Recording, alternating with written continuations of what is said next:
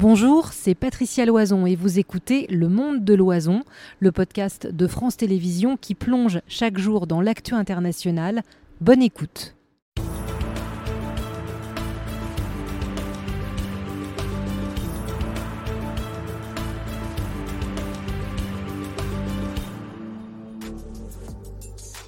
Et vous le savez, à partir de 18h, on vous répond sur l'actu du jour. Premier thème ce soir, la visite de Charles III en France est-elle une visite trop royale? Est-ce que ça s'est bousculé sur votre tablette, Myriam? Beaucoup de questions, notamment, on y reviendra euh, sur le coût de cette visite et peut-être pour commencer celle de Pierre. Pourquoi cette visite et pourquoi ce gigantesque repas avec tout le monde, nous demande-t-il.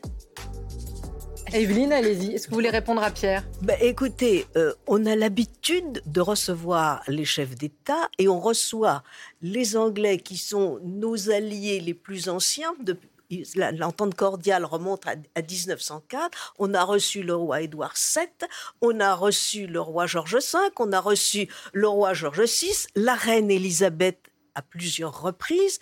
Et toutes ces visites se sont déroulées je dois dire, avec Fast, et la plupart du temps, on a eu des réceptions euh, au château de Versailles. Et lorsque les chefs d'État français sont allés à Londres, et ils sont tous allés à Londres, eh bien, ils ont été reçus de façon absolument somptueuse. Donc là, il y a une vieille, je dirais, une vieille tradition qui demeure. Et si vous reprenez simplement les visites de la reine Élisabeth depuis 1948, 1948, ça a été très soft, mais elle n'était que princesse héritière à l'époque. Mais si vous prenez même la visite de 57, qui a été sans doute la plus, la plus splendide, euh, en 57, on était des deux côtés de, la Manche, on était dans une situation qui était pas une situation brillante, et là, on a eu une réception absolument fabuleuse. Alors effectivement, c'est le contexte économique hein, qui revient en permanence. Comme nous le dit Jean-François, pourquoi inviter encore une fois autant de convives à Versailles alors que beaucoup de Français doivent se serrer la ceinture à cause d'une inflation interminable? N'est-ce pas cette dépense excessive qui rend cette visite trop royale, demande-t-il on peut le comprendre, hein, on peut comprendre tout à fait ce point de vue-là. Mais disons que c'est une tradition. Est-ce que l'économiste comprend dans un contexte particulier Tout à l'heure, on parlait des, efforts du côté de l'essence. Mm. Est-ce qu'on ne peut pas aussi envoyer un message en disant on le fait un peu plus soft parce qu'il y a des, beaucoup de Français qui ont du mal? On aurait très probablement pu, parce que c'est vrai que là, on est dans une situation, on parle à l'instant de la situation de l'économie britannique euh, qui n'est pas bonne. En France, on n'est pas dans une bonne situation non plus. Et c'est vrai que quand on voit euh, les ménages qui euh, souffrent d'une inflation forte, que euh, chez les restos du cœur, on, appelle à l'aide, qu'on voit qu'en Angleterre aussi, euh, il y a beaucoup de banques alimentaires, beaucoup plus de banques alimentaires qui doivent fournir des repas que lors des années précédentes. C'est pour le moins en décalage. Après, sur le plan macroéconomique, on parle quand même de petits montants par rapport à la taille de nos économies. Alors quel montant justement? Parce qu'on nous la pose souvent cette question, combien coûte à l'État français la venue euh, de Charles et de euh, sa femme? Euh, Nous demande Crise 94. A-t-on une idée de ce que cette visite coûte et rapporte à la France? Est-on bénéficiaire ou déficitaire? C'est ce que nous demande Sophie. Je ne crois pas qu'on ait le, montant exact. Je ne crois pas que l'Élysée ait communiqué encore sur le, sur le montant de cette visite d'État. Euh, mais je pense que ça peut aussi drainer euh, les touristes qui viennent. Euh, ils se rendent compte que le roi est là. Ils étaient sur les champs parce qu'ils voulaient faire du shopping et ils ont assisté à la, descente des champs avec le, roi et la reine. Donc ça peut aussi séduire certaines personnes, se dire bah, je vais acheter peut-être un, t-shirt, une tasse à l'effigie du roi.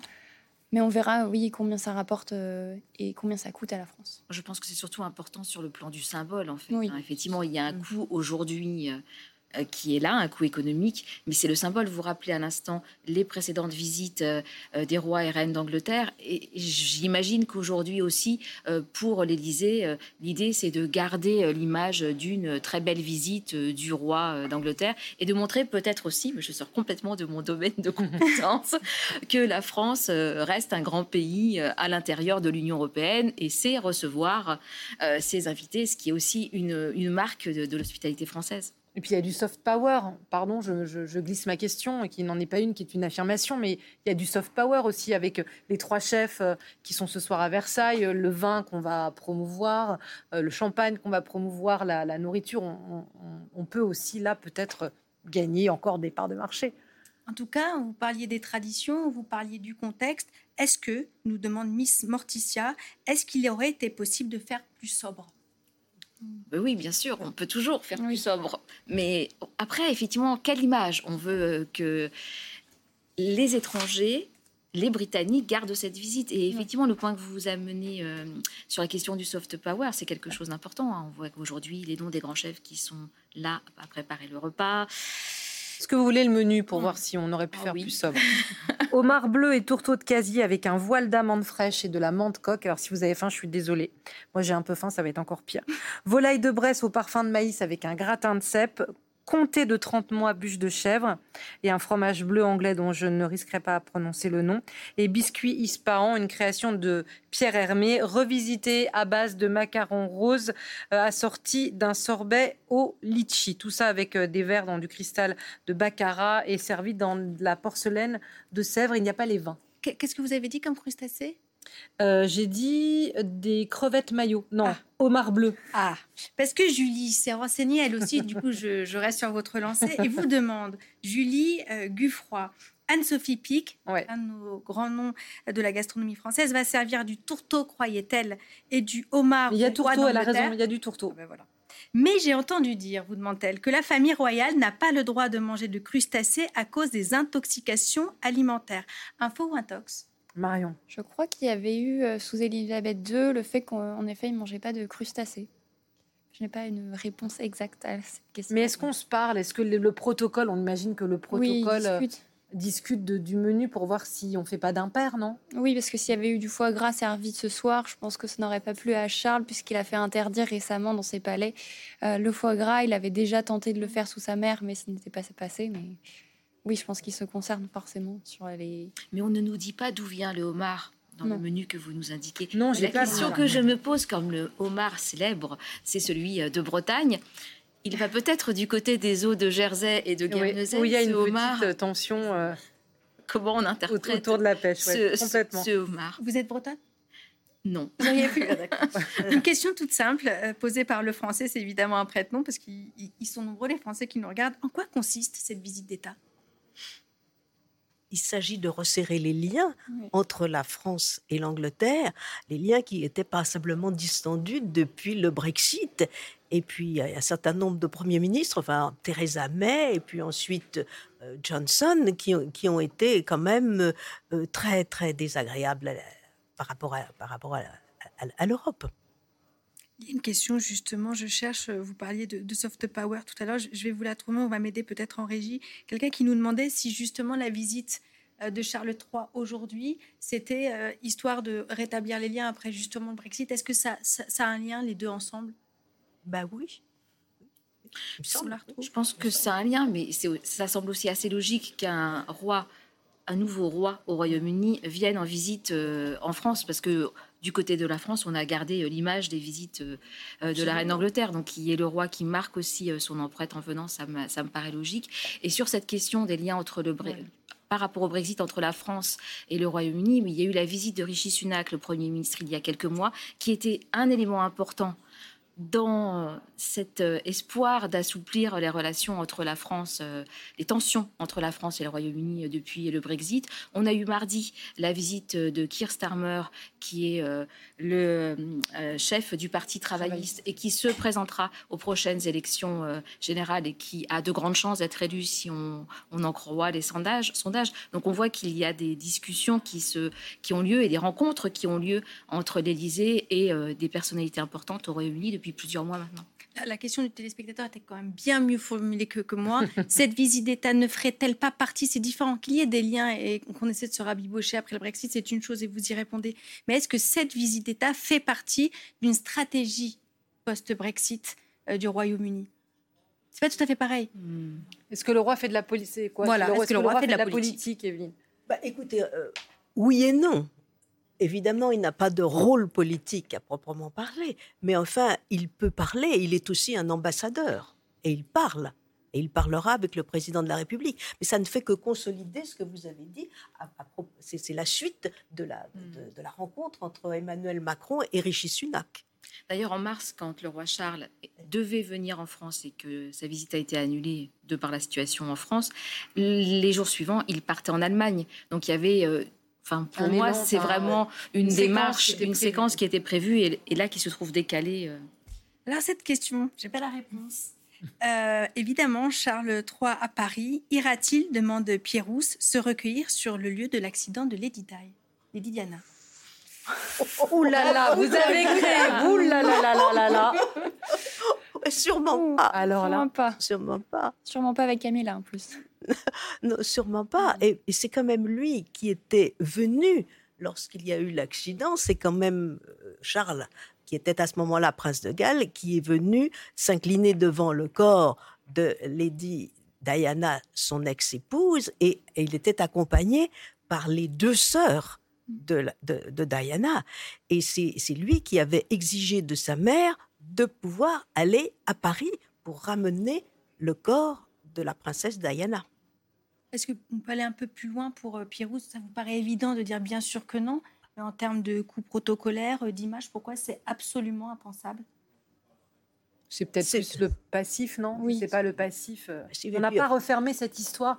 C'est vrai, il pourrait y aller. C'est la mère de ses enfants. C'était une icône, une de la famille royale, peut-être contre son gré. Et elle était très populaire dans l'opinion. C'est par rapport au fait qu'il y ait Camilla comme reine? Si ça avait été quelqu'un d'autre qui l'aurait, c'est un peu la question, rencontré après elle, ça aurait été différent? Non, je, crois que c'était parfaitement incongru par rapport au sens de la visite qu'il fait aujourd'hui euh, en France. C'est une visite officielle. Et, disons que une, un pèlerinage sur le, sous le tunnel de l'Alma serait complètement incongru. Alors Emmanuel, revenons à ce dîner, revenons à Versailles, c'est bon, je vous laisse tranquille. Le plateau a eu chaud, on, avance. Où peut-on trouver la liste des 150 invités au dîner de ce soir à Versailles demande Emmanuel, qui manifestement n'est pas invité.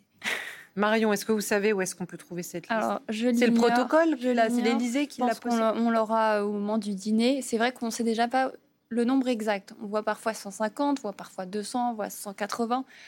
Donc, je pense qu'il faut attendre un peu, être patient, mais il y a quelques noms qui sont déjà sortis, euh, à la fois des invités britanniques et des invités français on a quelques noms. On a, euh, Hugh Grant, euh, l'acteur, Charlotte Gainsbourg, on a Charlotte Gainsbourg, Christine Scott Thomas, Ken Follett et des personnalités sportives aussi comme Arsène Wenger. Hollande qu'on a vu tout à l'heure. Euh. On l'a vu en effet, il était, il était présent à l'Arc de Triomphe, mais je ne sais pas s'il sera présent ce soir. Et puis des grands patrons, puisque c'est, on va aussi peut-être parler à un moment donné. D'économie. Ouais, économie.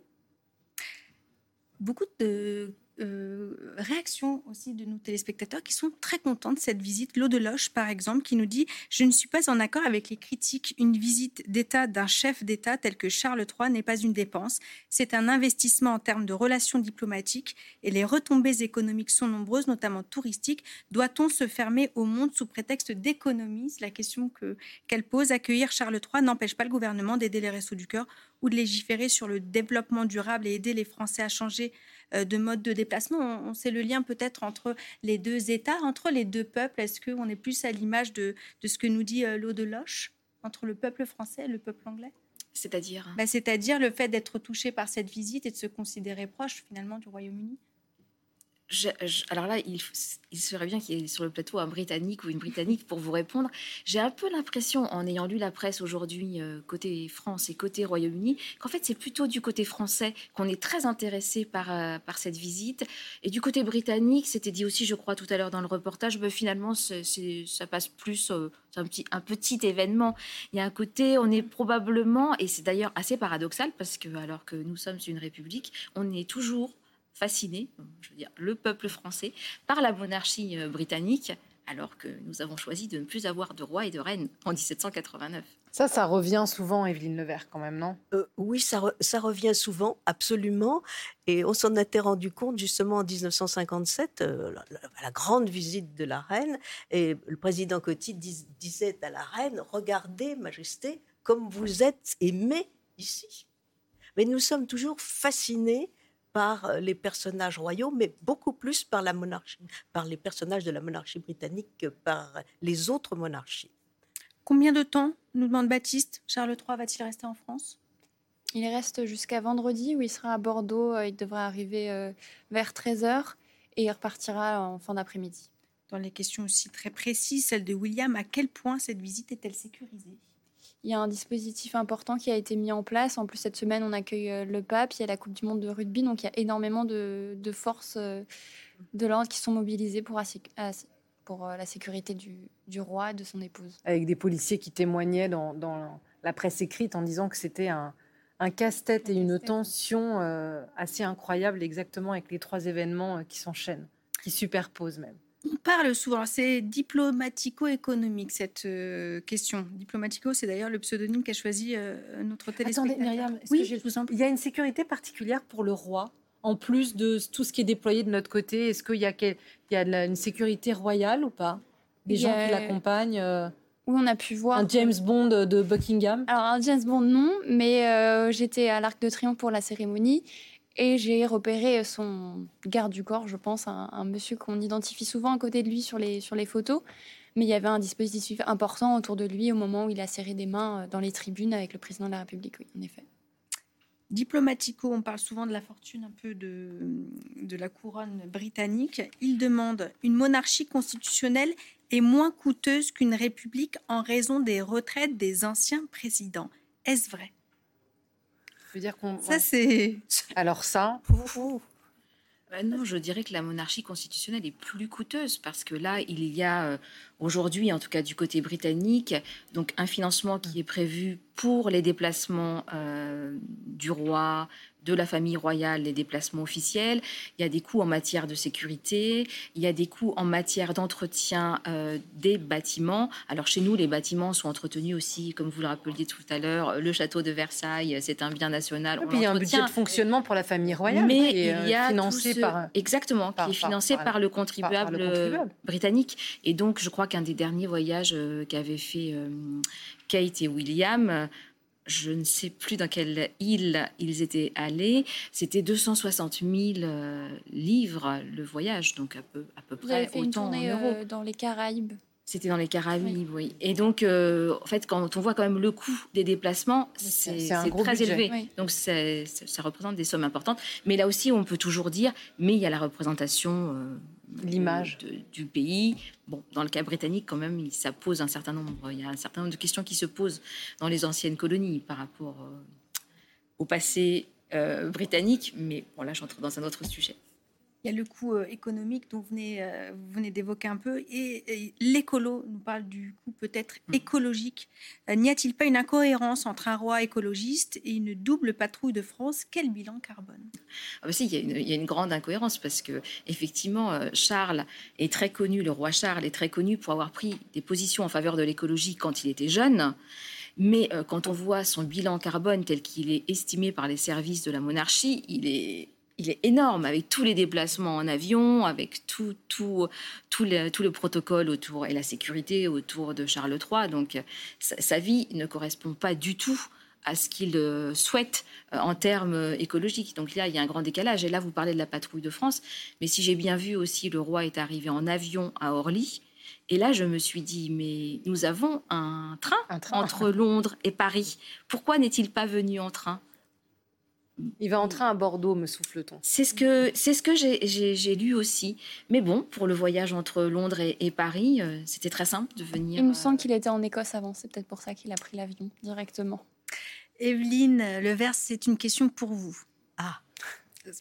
En tout cas pas pour moi. Euh, Louis Montpérou qui nous demande quand Charles III ira à Bordeaux, présentera-t-il ses excuses pour les exactions des Anglais en Aquitaine durant la guerre de Cent Ans? Ah, Vous allez fâcher Evelyne parce que c'est incongru, c'est pas le moment.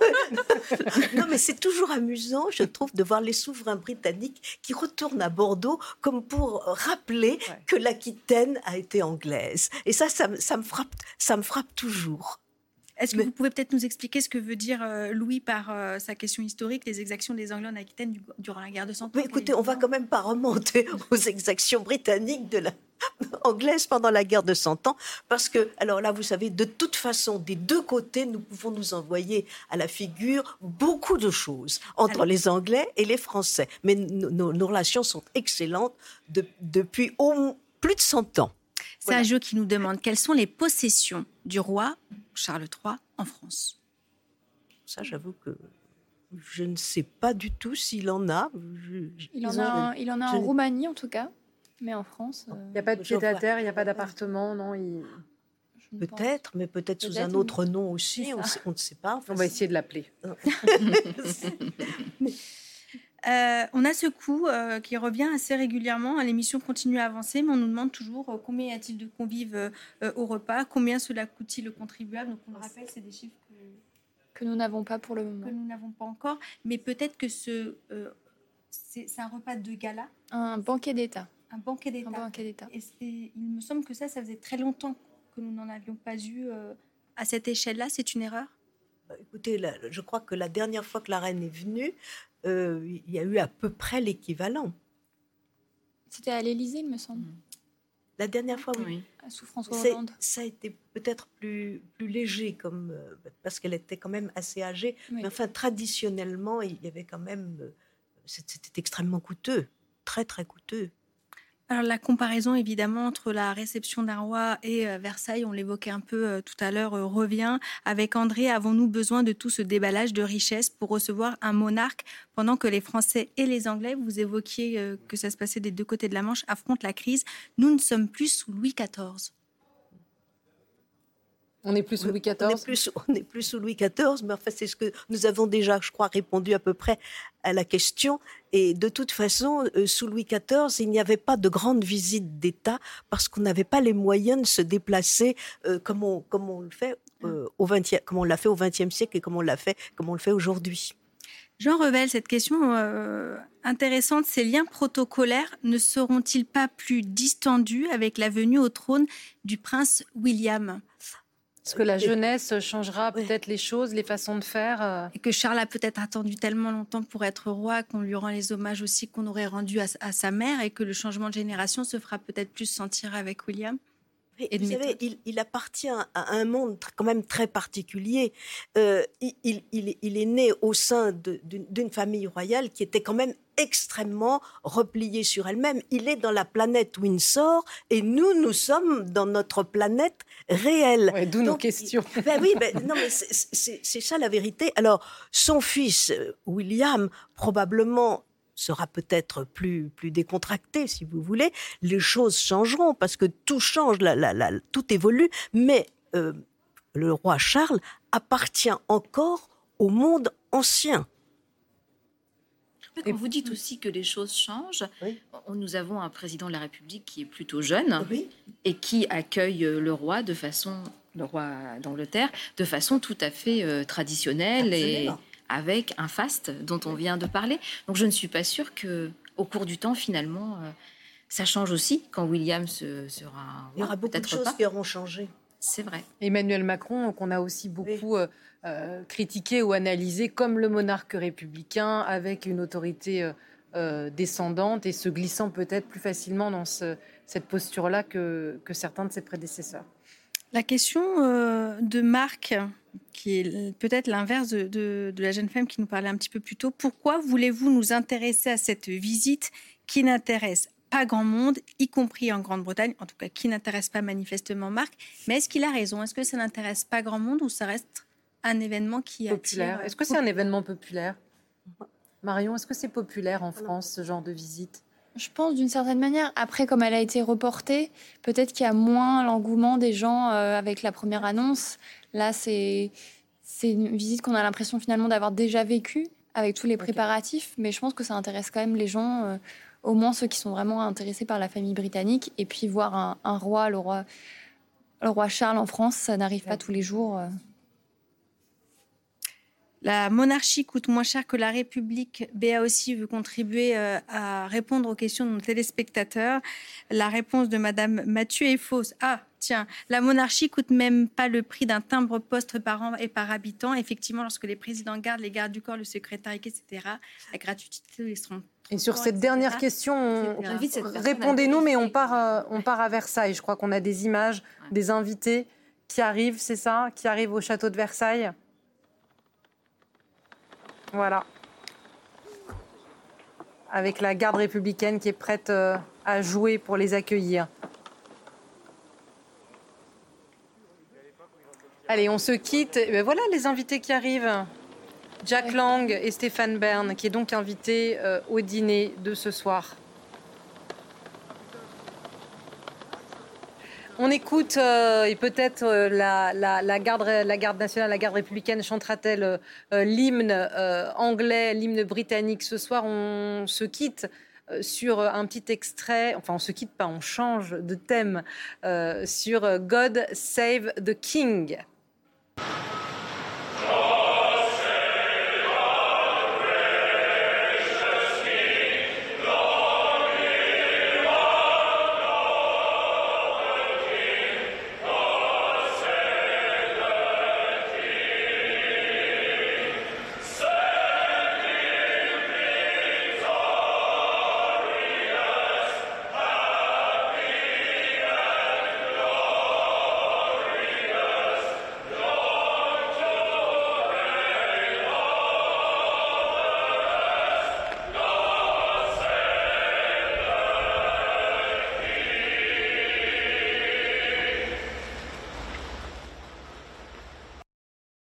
On en aurait presque chanté sur le plateau.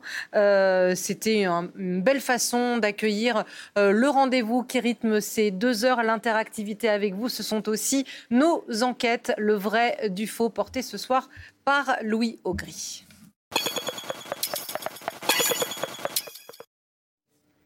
Alors on faisait un peu, est-ce que Charles III est un homme politique? On a beaucoup parlé de politique à l'instant et on va s'intéresser au discours de nos politiques avec vous. Louis, bienvenue. Merci. Euh, des discours qui ont tendance parfois à changer, non pas du tout, quitte à ce qu'ils disent tout et leur contraire. Benoît, m'en écoutez pas, mais vous n'êtes plus forcément un, homme politique. avec d'abord la secrétaire des... vous avez vu comment on vous accueille? Avec d'abord la secrétaire d'État à la jeunesse, Prisca Thévenot, qui s'est un peu pris les pieds dans le tapis sur la question du service national universel. Exactement, un sujet plutôt sensible avec cette question qui revient régulièrement sur la table. Est-ce qu'il faut rendre le SNU obligatoire pour tous les jeunes et surtout, est-ce que euh, c'est l'intention du gouvernement? Eh bien, hier, dans une interview accordée à nos confrères de Brut, euh, Prisca Thévenot, on dirait bien euh, qu'elle a tranché. De faire en sorte que ce service national universel devienne un passage républicain pour toute une génération. Une obligation qui sera une généralisation. Voilà, donc le service national universel, bientôt obligatoire, donc en tout cas euh, c'est ce qu'on a l'air de comprendre. Pourtant, il y a quelques semaines, sur le plateau de France Info, voilà ce qu'elle disait. Le SNU va devenir obligatoire? Alors on pourrait jouer sur les mots, devenir obligatoire, moi je fais quand même attention. Je pense qu'il faut déjà le généraliser en ayant une progressivité qui répond aussi aux attentes de nos jeunes et de leurs familles. Il n'y aurait rien de pire que de forcer un jeune à aller faire le service national universel. Ça serait, je pense, même contre-productif. Une obligation euh, contre-productive, vous l'avez entendu. Prisca a apparemment changé d'avis en à peine un mois. Interrogée à nouveau sur la question ce matin euh, sur notre antenne, elle a un peu botté en touche. Elle a sous-entendu qu'il y aurait bien une obligation, mais elle a dit qu'il faudrait maintenant en définir les modalités. Alors, on va dire que c'était un rétropédalage du mhm. gouvernement sur euh, ce fameux SNU. on en a eu un autre, décidément, sur la question de la taxation des billets d'avion. Exactement. C'est un peu comme pour le service national obligatoire un sujet qu'on porte depuis des mois du côté euh, du gouvernement. L'idée, elle est plutôt claire, augmenter euh, la taxe sur les billets d'avion qui existe déjà, qui s'appelle la taxe Chirac, pour faire en sorte que les gens euh, se dirigent plutôt vers le train. Cette idée, elle a surtout été portée par une personne au sein du gouvernement ces derniers mois, Clément Beaune, le ministre des Transports. Début août, voilà ce qu'il annonce sur RMC. Il y aura une taxe sur les billets d'avion que nous renforcerons, qui existe déjà, mais que nous renforcerons dans le budget pour 2024 la taxe sur les billets d'avion va être renforcée. Donc Clément Beaune l'annonce, oui mais non, ou euh, certainement pas. Hier, nos confrères des échos titrent Budget 2024, le gouvernement renonce à augmenter la taxe sur les billets d'avion. Article où l'on apprend que l'exécutif euh, chercherait plutôt à taxer les aéroports et abandonnerait la piste des billets d'avion, alors même que les compagnies aériennes étaient encore, il y a quelques jours, à calculer l'impact de cette mesure. Un revirement que Clément Beaune a eu un peu de mal, il faut l'avouer, à expliquer ce matin sur France Info encore. La contribution du secteur aérien pour plusieurs centaines de millions, ce sera le cas, une contribution supplémentaire. La modalité exacte, taxation billets d'avion direct ou indirect, c'est encore en discussion. Voilà, donc on est dans le flou. Le ministre assure qu'à la fin, le résultat est le même, qu'on taxe les aéroports ou les billets. L'idée est bien de taxer l'aérien, mais on peut dire que ça ne devrait pas être ce qu'il avait annoncé, très sûr de lui, il y a encore quelques mois. Merci beaucoup Louis Augry pour euh, ce vrai euh, du faux. Euh, on continue avec le deuxième thème de On vous répond ce soir sur France Info avec cette question sur l'immigration.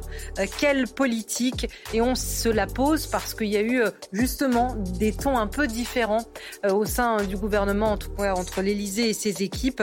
Écoutez ce que disait Gérald Darmanin hier sur l'accueil euh, et pas d'accueil en l'occurrence des derniers migrants arrivés à Lampedusa ces jours derniers. Alors la France n'accueillera pas euh, de migrants qui viennent de Lampedusa. La France euh, veut une position de fermeté. Il y a une immigration irrégulière en Europe, en France et en Italie qu'il faut combattre. Et c'est pas en accueillant plus de personnes qu'on va tarir un flux qui évidemment touche nos capacités d'intégration. En revanche, nous avons dit à nos amis italiens que nous étions prêts à les aider pour reconduire des personnes dans euh, les pays euh, avec lesquels nous avons de bonnes relations diplomatiques.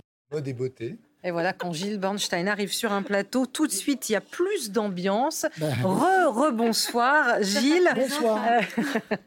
Camille Lecause, bonsoir madame. Bonsoir. Euh, chercheuse au centre de réflexion euh, Migration Policy Institute et spécialiste des questions relatives aux migrations et aux déplacements forcés. Bonsoir Benoît Hamon. Bonsoir. Merci beaucoup d'être avec nous. Euh, directeur général de l'association Singa, on vous connaît évidemment quand vous étiez dans la carrière politique. Pas de regret après la petite chronique de Louis Augry d'avoir changé de... Non, je me disais que c'est bien la priorité de faire le service national universel quand les étudiants n'ont pas d'argent pour se payer un logement leurs études. Non, mais je trouve. J'ai trouvé ça totalement décalé. Voilà, pardon. Mais j'arrête, je ferme la parenthèse. Question, Myriam. On vous répond, vous connaissez le principe, on vous le répète. Ici, vous avez le QR code, c'est votre outil. Vous présentez votre téléphone portable, l'appareil photo euh, devant ce QR code. Un lien s'affiche, vous appuyez, vous pouvez poser euh, vos questions euh, en direct, peut-être, puisque là, on a entendu le, le Premier ministre. la question d'Arthur, le ministre de l'Intérieur, pardon. Pourquoi la France refuse-t-elle d'accueillir des migrants de l'île de Lampedusa demande-t-il. Pourquoi?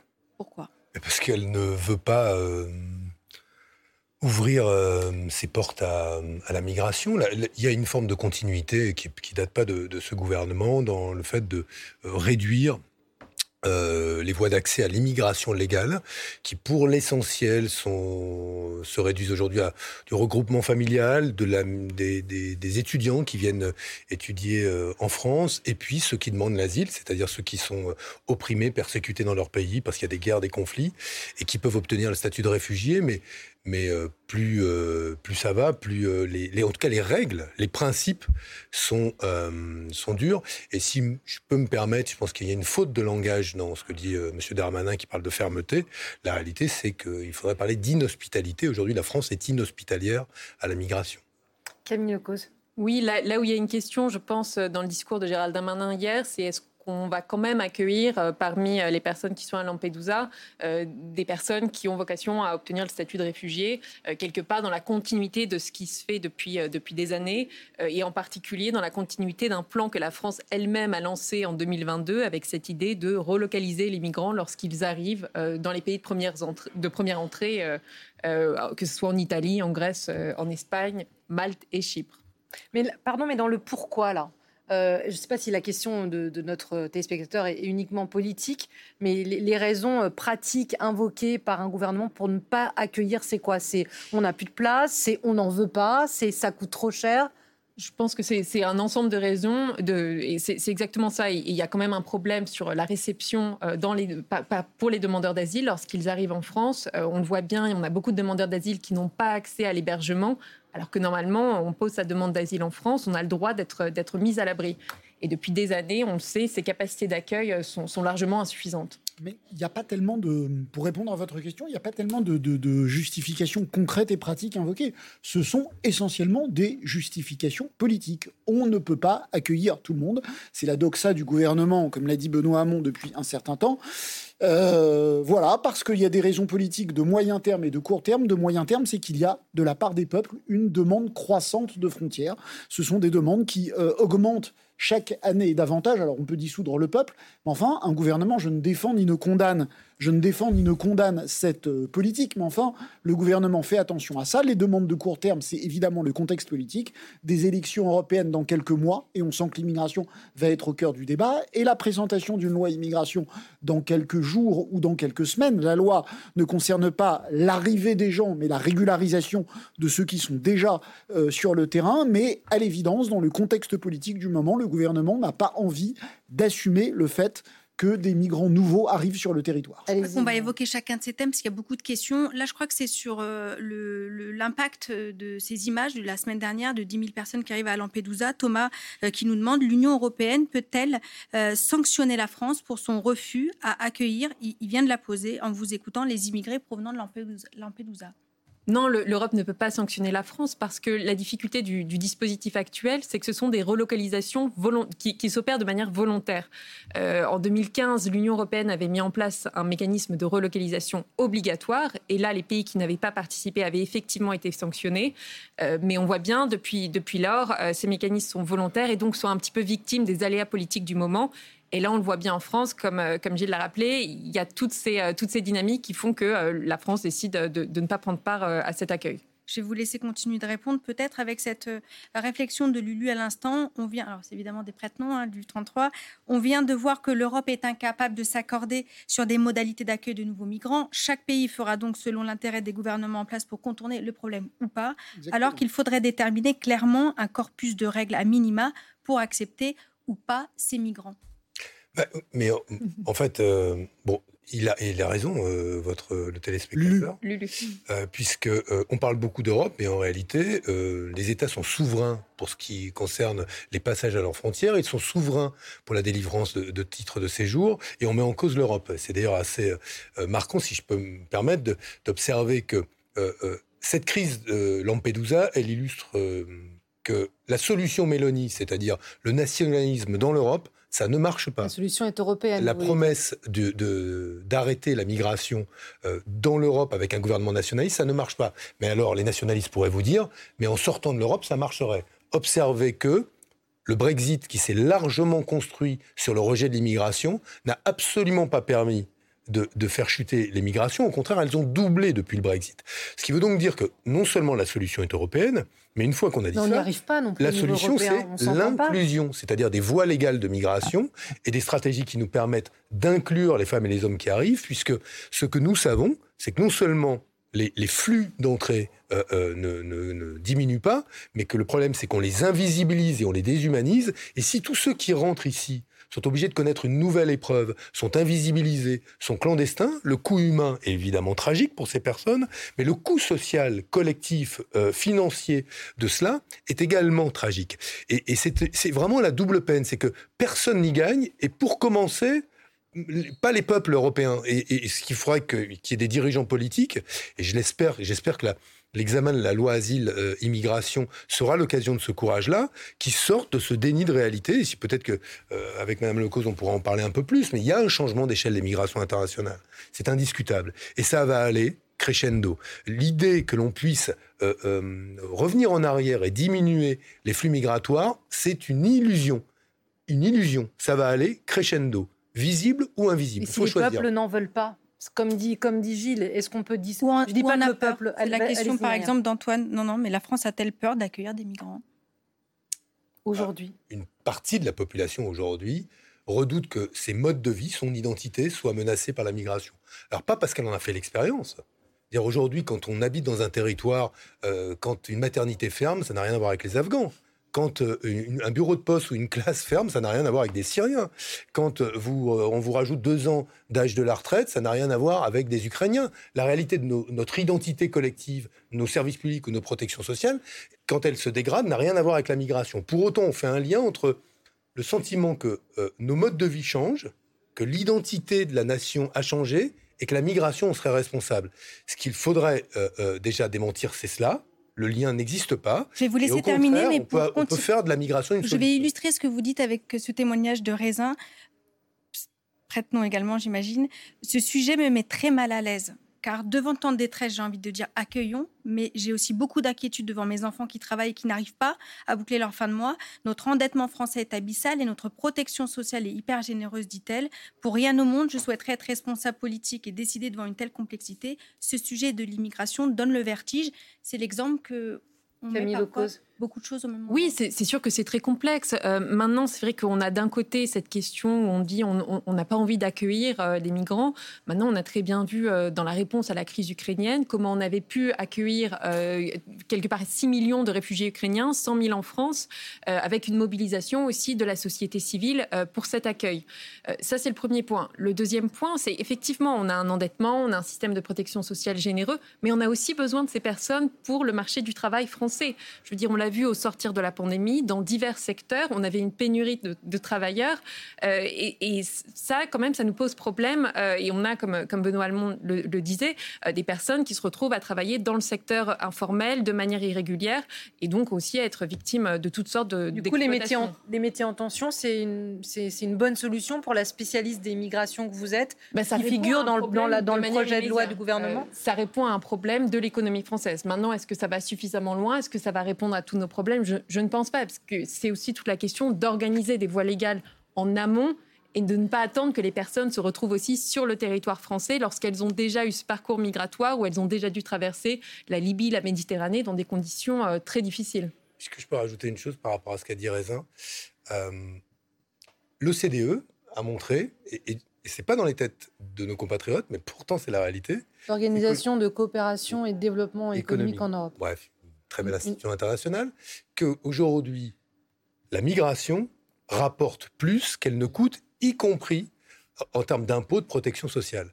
Je vous je, pose ça là. Imaginez, on sort d'un débat sur les retraites. Les travailleurs étrangers qui cotisent à nos systèmes de retraite sont ceux qui ont les métiers les plus pénibles. Donc ils meurent plus tôt, hélas.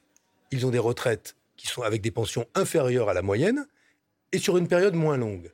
La question que je vous pose, c'est si ces travailleurs étrangers. Alors normalement, c'est les téléspectateurs qui posent des questions. Je dis, si ces travailleurs étrangers ne cotisaient pas à notre système de solidarité, de quel âge légal euh, serions-nous en train de débattre pour euh, équilibrer le système? Beaucoup plus 65, 66, 67 ans? Et ça, aujourd'hui, ce sont des contributions qui sont objectives, qui doivent nous aider à, apprécier ou changer le narratif sur la migration. C'est pas simple, mais il me semble que euh, le devoir des responsables politiques, c'est aussi de rappeler cela et pas de, jouer à une compétition à qui sera celui qui euh, proposera le mur le plus haut et le plus étanche aux migrations, surtout que ça ne marche pas. Beaucoup de questions. Un petit mot de Gilles. Oui, Camille et Benoît Hamon mettent le rejet de la société, enfin, le rejet d'une partie de la société française des étrangers sur un plan strictement économique, à savoir s'ils n'ont pas de métier, c'est pas à cause d'eux, etc. Ce qui est certainement pas faux. Vous êtes, vous savez très bien que quand les Français, une partie des Français rejettent le nombre d'étrangers et les rejettent l'immigration, ils ne font pas que ça. Laurent Bouvet, feu le patron, le créateur du patron républicain, avait forgé le concept d'insécurité culturelle contre lequel Benoît s'est très fortement euh, élevé. Mais voilà, moi je ne juge pas, mais un certain nombre de Français. Il n'y a pas que l'économie, quoi. Il n'y a pas que l'économie. Il y a une perception. Un certain nombre de Français. Encore une fois, je ne justifie pas cette. C'est pour Pardon, ça que j'ai été sur le terrain de, tout à l'heure des, services publics et d'identité. Moi, je l'accepte ce débat-là. Je ne dis pas que vous avez tort. Hein. Je dis pas que. La question, c'est est-ce qu'on y répond en disant il faut moins de nouveaux arrivants? Mais, voilà, ne, pas mais ne donnez pas l'impression aux téléspectateurs de penser que si les Français sont contre plus d'immigration, c'est parce qu'ils ont le sentiment qu'on leur pique leur boulot, comme disait euh, Raisin sur son fils. C'est aussi parce qu'ils vivent à tort ou à raison. Hein. Ils vivent à tort ou à raison. Ils, ont l'impression qu'on les dépossède d'un certain nombre de choses, d'un mode de vie, qu'ils se sentent en insécurité culturelle, et ce sentiment est partagé y compris parmi les électeurs de gauche, ceux des partis dont vous êtes proche. Ça existe à la France Insoumise, ça existe chez les Verts, ça existe au Parti Socialiste. Je ne sais pas si ça existe chez Génération, mais euh, peut-être. Voilà, c'est un sentiment qui existe aujourd'hui dans la société. Il y a des questions qui vont dans ce sens-là, Myriam, ou pas? Euh, Non. Il y a encore plein d'autres choses à. Alors allez-y, allez-y, allez-y. Mais peut-être pour clouter euh, la séquence avec Gérald Darmanin, il y a Thomas qui vous écoute et qui vous demande la réponse de Gérald Darmanin sur la politique immigratoire. Représente-t-elle ou migratoire mm. Représente-t-elle la volonté du gouvernement et du président de la République ou bien seulement la vision du ministre? Alors, c'est vrai qu'il y a eu des différences d'appréciation dans les discours des uns et des autres. Vendredi, on a vu le président de la République faire une déclaration relativement généreuse en disant bah voilà, on doit aider l'Italie, on doit aider l'Italie et nous prendrons notre part. En fait, c'était la phrase de Michel Rocard. La France ne peut pas accueillir toute la misère du monde, mais elle doit y prendre sa part. Vendredi, on a élevé le président de la République qui était dans la deuxième partie, mais il doit, elle doit y prendre sa part et nous ferons ce que nous devrons faire. Puis il y a eu le week-end et toutes les déclarations politiques du moment, l'arrivée de Marion Maréchal euh, à Lampedusa, les déclarations de l'extrême droite, etc., les sondages qu'on a vus et l'opinion publique. Et lundi matin, on, a, on entendait davantage la première partie de la phrase, cette fois-ci dans la bouche de Gérald Darmanin, la France ne peut pas accueillir toute la misère du monde. Mais en service commandé ou en autonomie? C'est la question, Nicolas. je ne, je ne sonde pas l'autonomie dans la Ve République. voilà, et dans le macronisme, je ne sonde pas les reins et les cœurs. Je pense que Emmanuel Macron a fait une déclaration. Enfin, good cop, bad cop. Je vous demande encore 30 secondes. Gérald Darmanin est un homme de droite. Il n'a jamais euh, nié être de droite et il pense qu'il faut euh, limiter les entrées. Emmanuel Macron, c'est beaucoup plus compliqué que ça. Emmanuel Macron, quand euh, Benoît était ministre, était secrétaire général de l'Élysée sous François Hollande, au début de la campagne électorale, il avait contre Emmanuel Valls en disant Angela Merkel a sauvé l'Europe en accueillant un million de réfugiés, etc. Emmanuel Macron, c'est pas, je pense qu'il pense un peu tout et son contraire là-dessus. Il entend l'opinion publique. Je pense qu'au début de sa carrière politique, c'était un, plutôt un libéral sur ces questions-là. Mais maintenant, je pense qu'il est plutôt d'accord avec Gérald Darmanin pour dire qu'on ne peut pas accueillir grand monde. Alors, sur le chiffrage, est-ce qu'il a fallu en accueillir 1000 ou zéro? Je ne sais pas qui pensait quoi. À l'évidence, ils sont plutôt d'accord sur les grandes lignes. Dominique, qui vous interpelle, euh, Monsieur Hamon, Lampedusa étant l'île la plus proche de la Tunisie, donc débarquement des migrants, facile d'accuser le gouvernement italien actuel. Et si les bateaux arrivaient à Nice ou Marseille, que se passerait-il? Ah, mais d'abord, il a bien fait, il fait bien de parler de la Tunisie, l'Europe, euh, qui est quand même d'un beau cynisme sur cette affaire-là, confie à la Tunisie le soin de limiter le nombre de départs. Que fait la Tunisie aujourd'hui La Tunisie aussi a été... Oui, mais j'y viens. Ah que fait la Tunisie aujourd'hui avec un président tunisien qui a ouvertement repris à son compte des théories sur la submersion migratoire? Il organise la déportation de, de, nouveaux arrivants de migrants d'Afrique subsaharienne dans le désert libyen avec la mort à la clé de dizaines euh, de, migrants. Ce que même Mélanie ne fait pas. Non mais d'accord, et c'est pour ça que... C'est pour... Bien sûr, non, non, mais... donc non seulement, non seulement seulement nous achetons une politique qui est une politique inhumaine et une politique qui, fabrique des morts. Et en plus, vous observerez que ça ne marche absolument pas, puisque ça ne tarit euh, euh, pas du tout le, flux migratoire. Ce que je, veux dire, c'est que c'est peut-être difficile à entendre, mais, mais euh, il y a un moment, il faut quand même dire les, les réalités. le changement d'échelle des migrations sur les 20 ou 30 dernières années, je crois que c'est à peu près sur les migrations internationales, c'est c'est euh, François Héran qui le disait, qui rappelait les chiffres des, Nations Unies, autour de plus de 60%. Et ça concerne l'Europe. Et dans ces 60% pour ce qui concerne l'Europe, la France n'a pas pris la plus, importante part. Là où on devra avoir confiance en nous quand même. Parce que on est toujours à se regarder euh, et en étant persuadé que finalement on est beaucoup moins fort, beaucoup moins compétent et beaucoup moins talentueux que nous sommes capables de l'être. Quand nous avons décidé en France, alors dix fois moins que les Allemands, mais quand même quand nous avons décidé d'accueillir et d'inclure les Ukrainiens. L'État a fait son, boulot. Il a montré qu'il avait euh, des savoir-faire. Il a réuni les entreprises, les villes, les ONG, les associations. Il les a réunis plusieurs fois par mois. Il n'y a pas un Ukrainien qui a dormi dehors. Pourquoi? Parce qu'on leur a donné accès au travail, facilité l'accès à la langue, l'apprentissage de la langue et l'accès au logement. Et ils avaient un titre de séjour. Donc dès qu'on choisit la voie de l'inclusion, on est parfaitement capable de réussir une inclusion. Ça, c'est une question qui revient souvent. Lucas, par exemple, pourquoi la France a la capacité d'accueillir les migrants européens, mais pas ceux de l'Empire ben, Parce qu'elle ne le veut pas. Pas, elle a la capacité de faire pour les deux, elle a décidé de faire pour les uns, mais pas pour les autres. Les choses clairement. Et, et, je pense j'aimerais bien revenir aussi euh, sur cette question de la Tunisie et des accords avec, euh, avec voilà, les pays d'origine, les pays de transit, euh, parce que les différents discours qu'on a entendus au cours du week-end, on a l'impression qu'on parle comme si on pouvait fermer toutes les frontières, on allait démanteler tous les réseaux de passeurs qui existaient en Tunisie.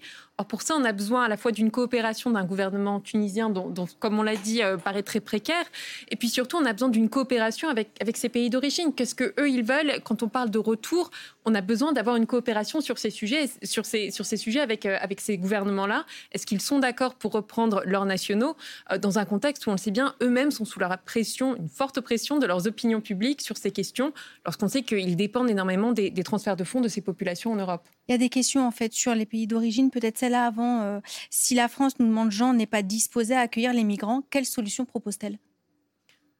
Bah, pour, pour l'instant, j'en vois pas. Je pense qu'il y a, il y a, il y a, et, ça pose aussi question sur euh, le discours qu'on va envoyer au reste de l'Europe. Hein. Là, l'Union européenne est à un moment stratégique sur la négociation de ce nouveau pacte sur la migration et l'asile. On a jusqu'en février pour, pour parvenir à un consensus. Euh, est-ce que la France veut envoyer un signal de fermeture à un moment où les Allemands euh, sont aussi sous pression d'une extrême droite qui monte et qui sont aussi en position de retrait On a l'impression qu'on s'éloigne de plus en plus euh, d'une possibilité d'obtenir un consensus.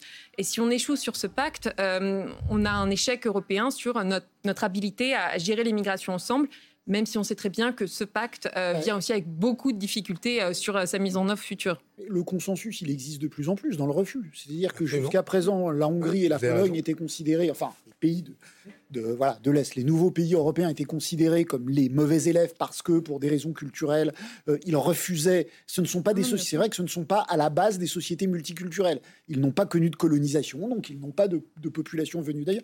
Bref, ils refusaient le mélange. Euh, ils refusaient le mélange culturel. Eux n'acceptaient pas, alors que les pays du Nord évidemment acceptaient. L'Allemagne acceptait, la France acceptait, l'Angleterre qui est sortie depuis acceptait. le, le, le le consensus, il se fait par la dureté.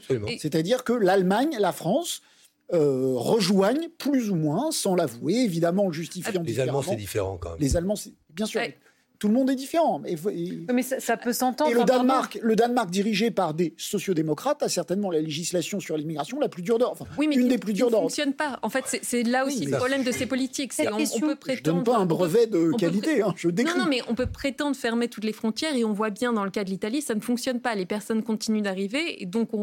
Mais d'accord, mais on peut, on peut dire ça et ça, ça change quoi? C'est-à-dire que. Euh, Gilles, je me permets que eh, euh, euh, Mme Lecoz a dit quelque chose d'important, c'est que sur le ça ne fonctionne pas. Plus ça va, plus on est dur. Moins ça fonctionne.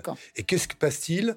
Il y a des gens qui en payent le prix, d'ores et déjà, euh, ceux qui euh, sont les euh, nouveaux arrivants, et, il y a une déshumanisation de, de, la migration. À force de déshumaniser des femmes et des hommes, je veux dire, tout ce, on voit ah, exactement à quel type de société on va. Non, mais on va pas, on revient, on revient, on revient en question, s'il vous plaît. de vous répondre les uns des autres. On va essayer juste de ah, répondre à nos téléspectateurs, mais c'est super intéressant. C'est pas la question, mais je suis obligée.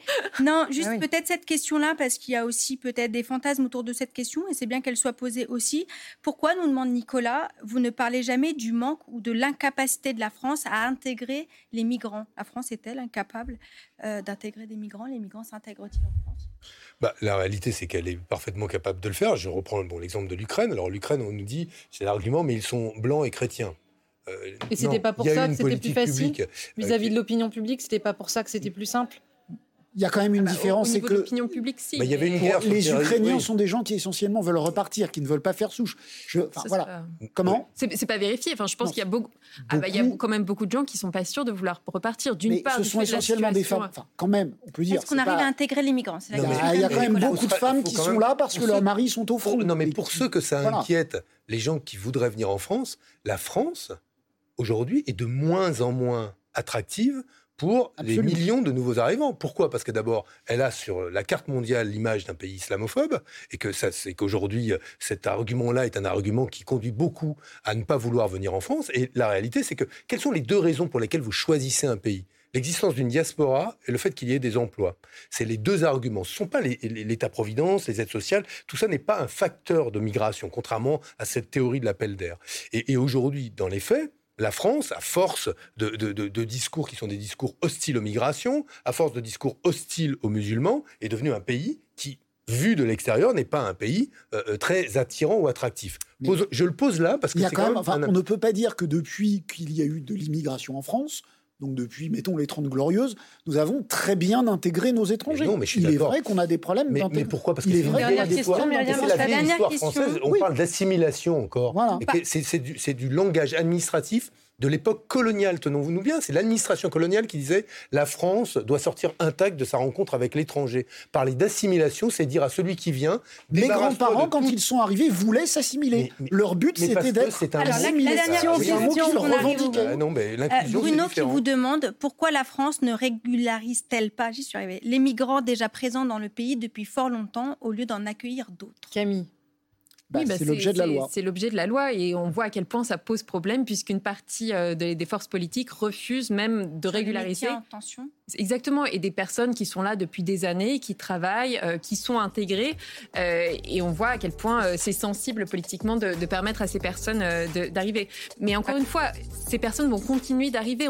C'est complètement illusoire de penser qu'on peut fermer nos frontières et se retrancher derrière, derrière voilà, un grand mur qui, permet, qui, qui serait complètement perméable aux arrivées. C'est un peu acquis, les métiers en tension, ça n'est plus trop? C'est dans la loi. Je pense que ça va rester dans la loi. Est-ce que cette loi ira au bout? Personne. Je pense qu'il n'y a pas une personne en France qui le sait aujourd'hui. Merci à tous les quatre. Merci Benoît Hamon, merci, Camille Lecause, merci Gilles, merci Myriam, merci à vous. C'est quoi l'info? La réponse tout de suite avec notre JT pour les ados. Excellente soirée. À demain. Voilà, vous venez d'écouter Le Monde de l'Oison, un podcast de France Télévisions.